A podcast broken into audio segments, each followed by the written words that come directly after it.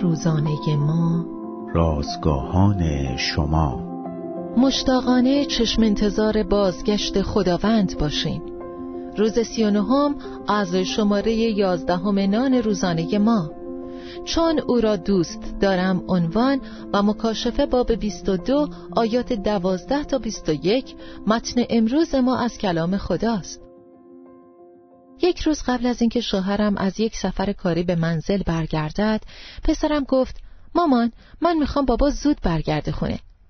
دلیل را از او پرسیدم و انتظار داشتم چیزی درباره سوقاتی هایی که پدرش معمولا میآورد یا توپ بازی با پدرش بگوید.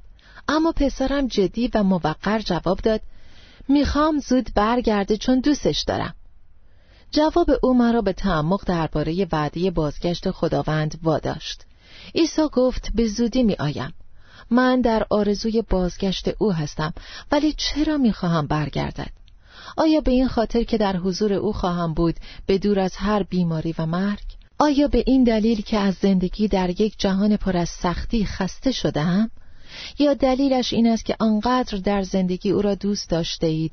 آنقدر در عشقها و خنده هایتان شریک بوده که بیش از هر کس دیگری برایتان دوست واقعی است و می‌خواهید تا ابد با او باشید. خوشحالم که وقتی شوهرم به سفر می رود دل پسرمان برایش تنگ می شود اگر بازگشت پدر برایش اهمیتی نداشت یا اگر آن را مقایر با نقشه های خودش می‌دید خیلی بد می‌شد. احساس شما درباره بازگشت خداوند ما چیست؟ بیایید مشتاقانه در آرزوی آن روز باشیم و بگوییم آمی بیا ای خداوند دوستت داریم